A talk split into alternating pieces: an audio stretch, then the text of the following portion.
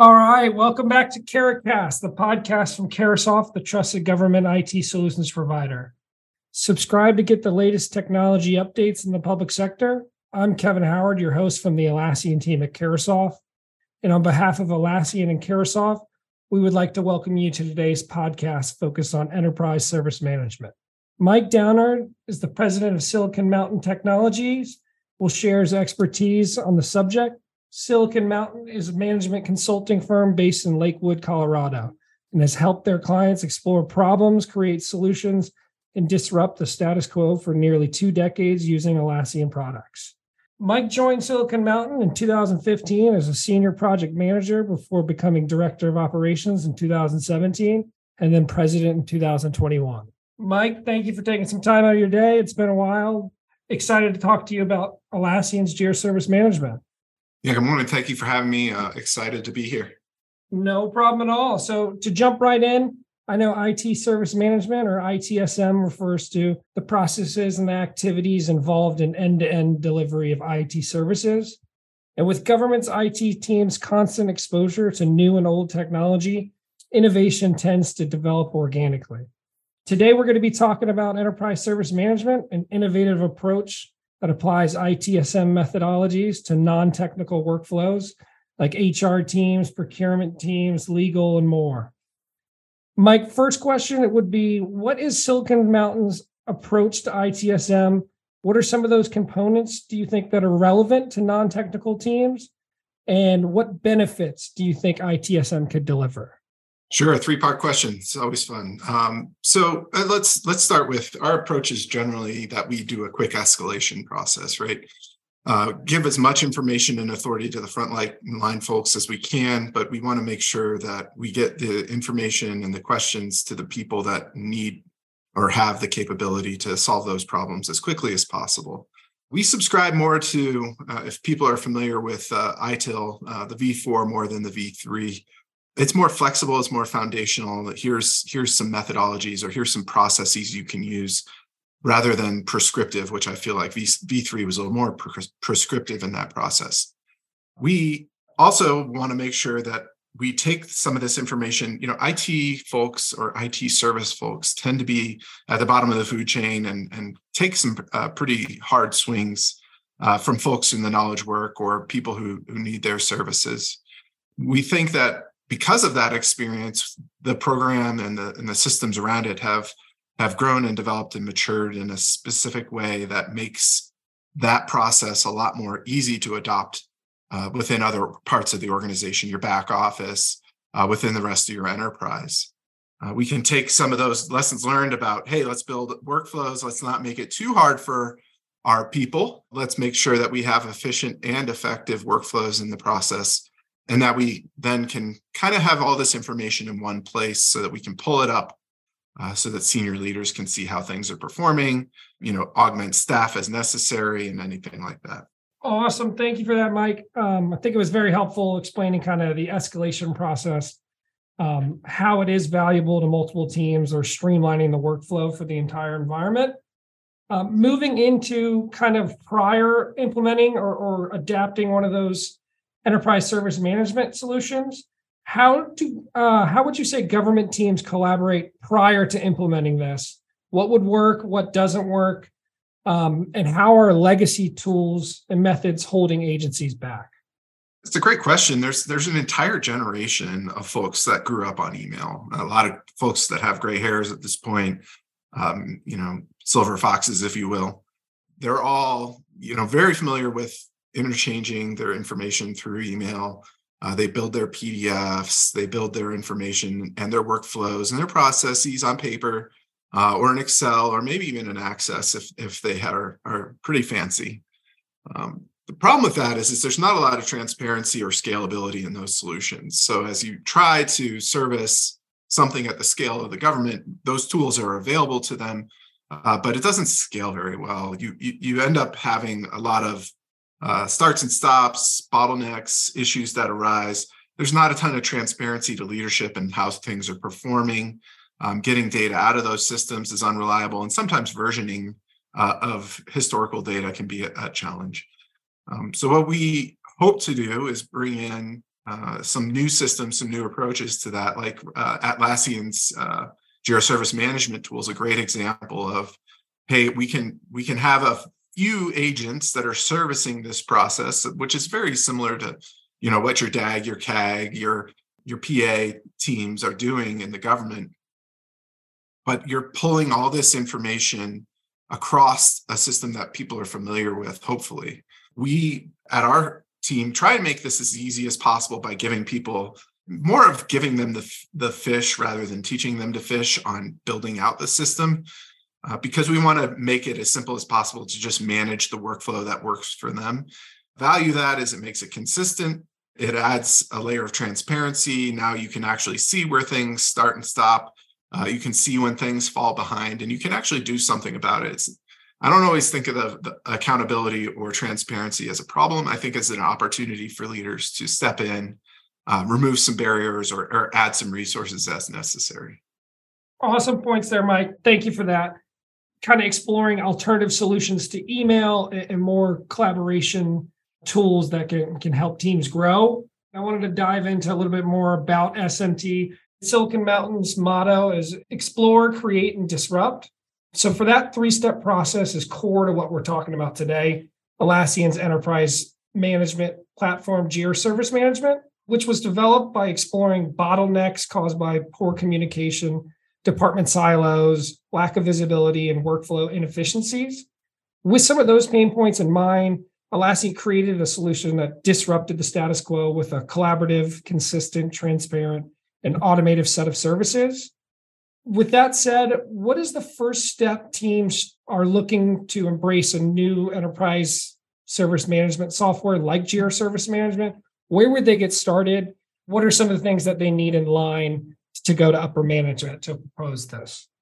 So I, I think there's a couple things to that, right? So there's a professor out of Georgetown named Cal Newport, and he writes a, a bunch of theory around deep work and, and life without email.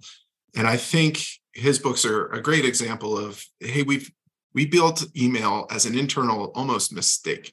We built it as a communication method between systems. It became a communication method between companies.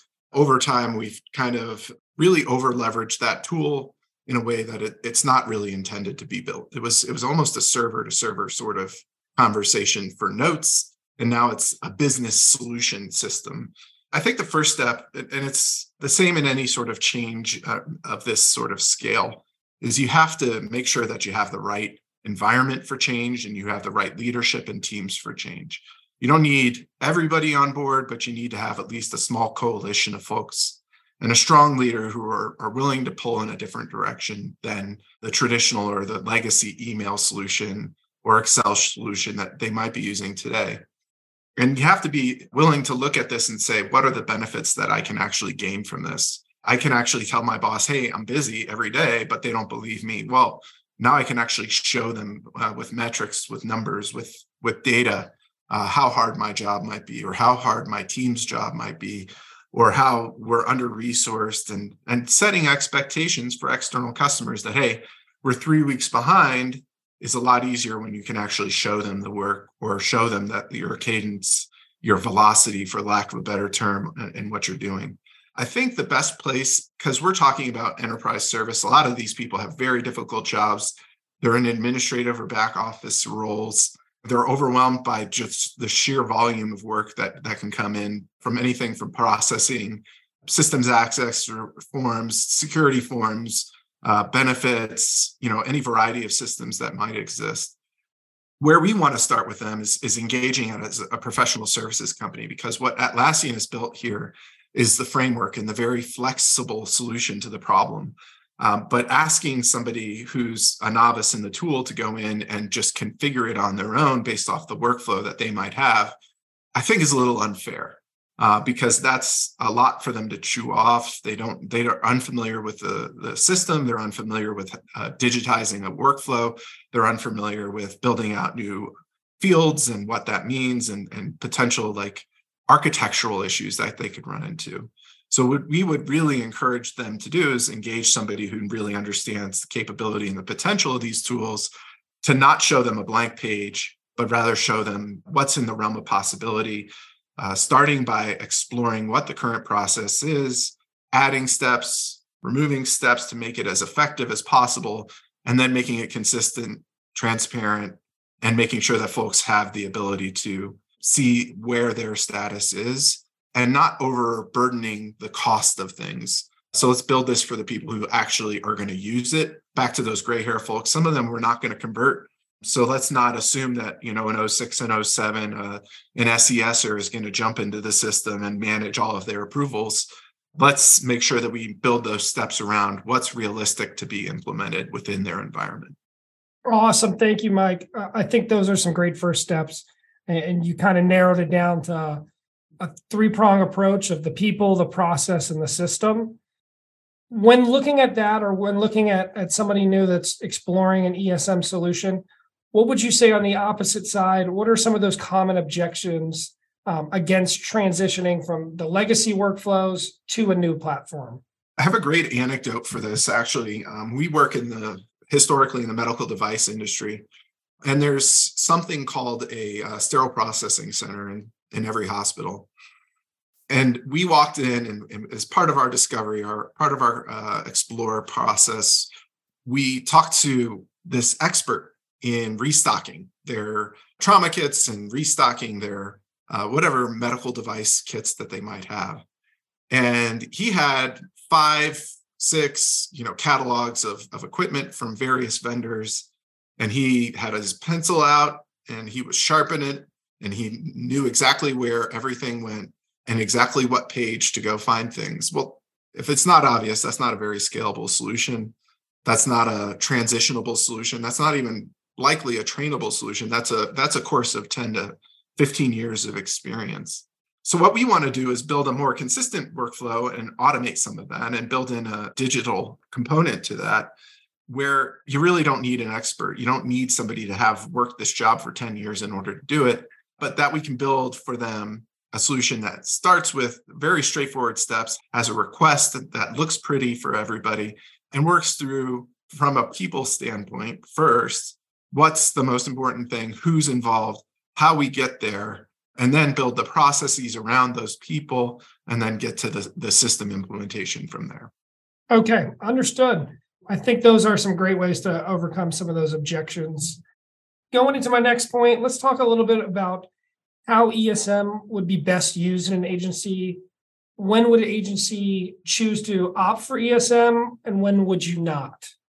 So I think if you already have a solution within the tools that you use, I think that's okay, right? I don't think you necessarily need to leverage this as long as you can get the data out. If I were a senior leader within the government and I'm a senior leader within private industry, so it's it's I need to be able to consume and understand how my teams are performing at any given point. For me to do that, I need to have the ability to consolidate the data and ability to track and, and trust the data. Otherwise, it's you know garbage in, garbage out or there's just no way to actually extract that information. So, from an end user perspective, or uh, an administrator and a back office employee who's doing all this great work, the value is you don't get annoyed by your senior leader who's pu- pushing you for all this information that says, "Hey, I, I don't really see how you're that busy," or gives you gives you flack at any given point or or maybe they just don't understand the value of the work that you do or how how hard and how long it might actually take. Well, by adding a couple of steps, uh, and this is adding a couple of steps in some cases, you're actually removing a lot of barriers to, to that level of success, to that uh, transparency, to that ability for you to self advocate that you can't get, really get out of email, that you can't really get out of Excel. So if you already have that solution in a tool, great. And you can extract that and, and you can combine that with other tools, great. In most cases, that doesn't exist because this, the tool or the product that was built wasn't really built for the workflow part portion of it. It was built for a very specific execution point of a tool, or maybe it was just built for enrolling people in, in benefits, and it doesn't really have a communication or a status that's tied to that. It just does a thing. Well, building in a workflow to that gives everybody a, a, concept and a measurable point of how things are performing. You can start to prioritize work and you can start transparently showing people exactly what is happening within your organization without going through a ton of effort to then rebuild all this information or build it from scratch in PowerPoint and present how far behind you think you are. You, you actually have that data available to you. Interesting. I think those are some valid points to kind of piggyback on that when you're exploring these with potential clients or, or current customers that you're working with. Can you speak to kind of some of the short term or long term impacts of implementing a software like Jira Service Management for ESM? What is some of the value up front and down the road as well? Yeah, so I think up front the, the value is you're you're really documenting your process and you're putting it to test. The great thing about Jira Service Management and Atlassian tools in general is the amount of flexibility they offer you. Now, it's a little intimidating again for that end user, but that's why you bring in a professional services team to help you build it out the first time, teach you how to make changes on your own, and get the heck out of there. So, what we would want to do is start by building that first version so that they can see it. And then you can start to measure, okay, short term, measure how am I performing you can use things like velocity or other common tools like that to see how you're performing against your volume. You might actually even see your volume for the first time that you never seen before. Estimate based off of your inbox or your group inbox that might exist. And you're like, oh, I've got 10,000 requests and I'm just going to work one by one through those. Well, now I can actually see them and I can offer status back to those end users. Okay, that's a big one. I've got status that my end users can actually see because there's visibility as an end user. When I make a request, I can see all of my requests because of the way that the security is built out, right? I don't see everybody else's requests. That's for the agent, the person who's executing the work to see. But I can see where mine is and I can have some transparency into what's happening and what status and workflow my data is in. From a long term standpoint, I can start converting this information into hireable actions. I can start converting this into trainable actions.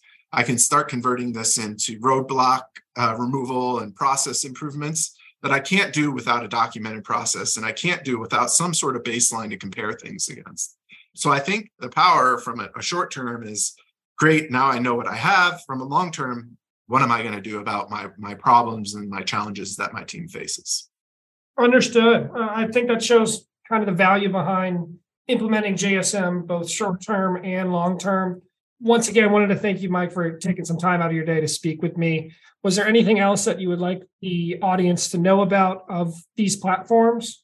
Yeah, I just think it's really important because these tools were originally built for engineers to just bring in a team to, to help make that first step a little bit easier. You know, Silicon Mountain does it, lots of other teams do a really good job with this, but they've removed that first barrier. If I'm, uh, you know, a product that solves my problem has been thrown on my desk. Well, now I have to go and learn that product before I even start doing the work. And I'm going to meet blockers and resistance to that as a process. Well, you know, some people who are experts and invested their time in this process can really offer a ton of value to getting you started, training you to do it yourself so that you're not really just fighting uphill. There's great documentation, but doing it the first time is intimidating. So I think bringing in somebody who knows what they're doing will get you a lot further and help with that change process that you're going to face, help with the blockers of folks who just aren't going to adopt it by building out creative solutions and building out creative workflows to make sure we're still getting the value of tracking without overreaching and trying to uh, undo what a senior member might be unwilling to participate in and still getting that again end value of the of the measurable work the removal of blockers Awesome. So, yes, thanks again for taking some time out. I wanted to thank everyone out there for listening and thank you to our guest, Mike Downard. Don't forget to like, comment, and subscribe to Carahcast and be sure to listen to our other discussions as well. If you like more information of how Carahsoft or Atlassian can assist your organization's digital transformation, please visit www.carahsoft.com slash Atlassian or email us at Atlassian at carahsoft.com. Thanks again for listening and have a great day.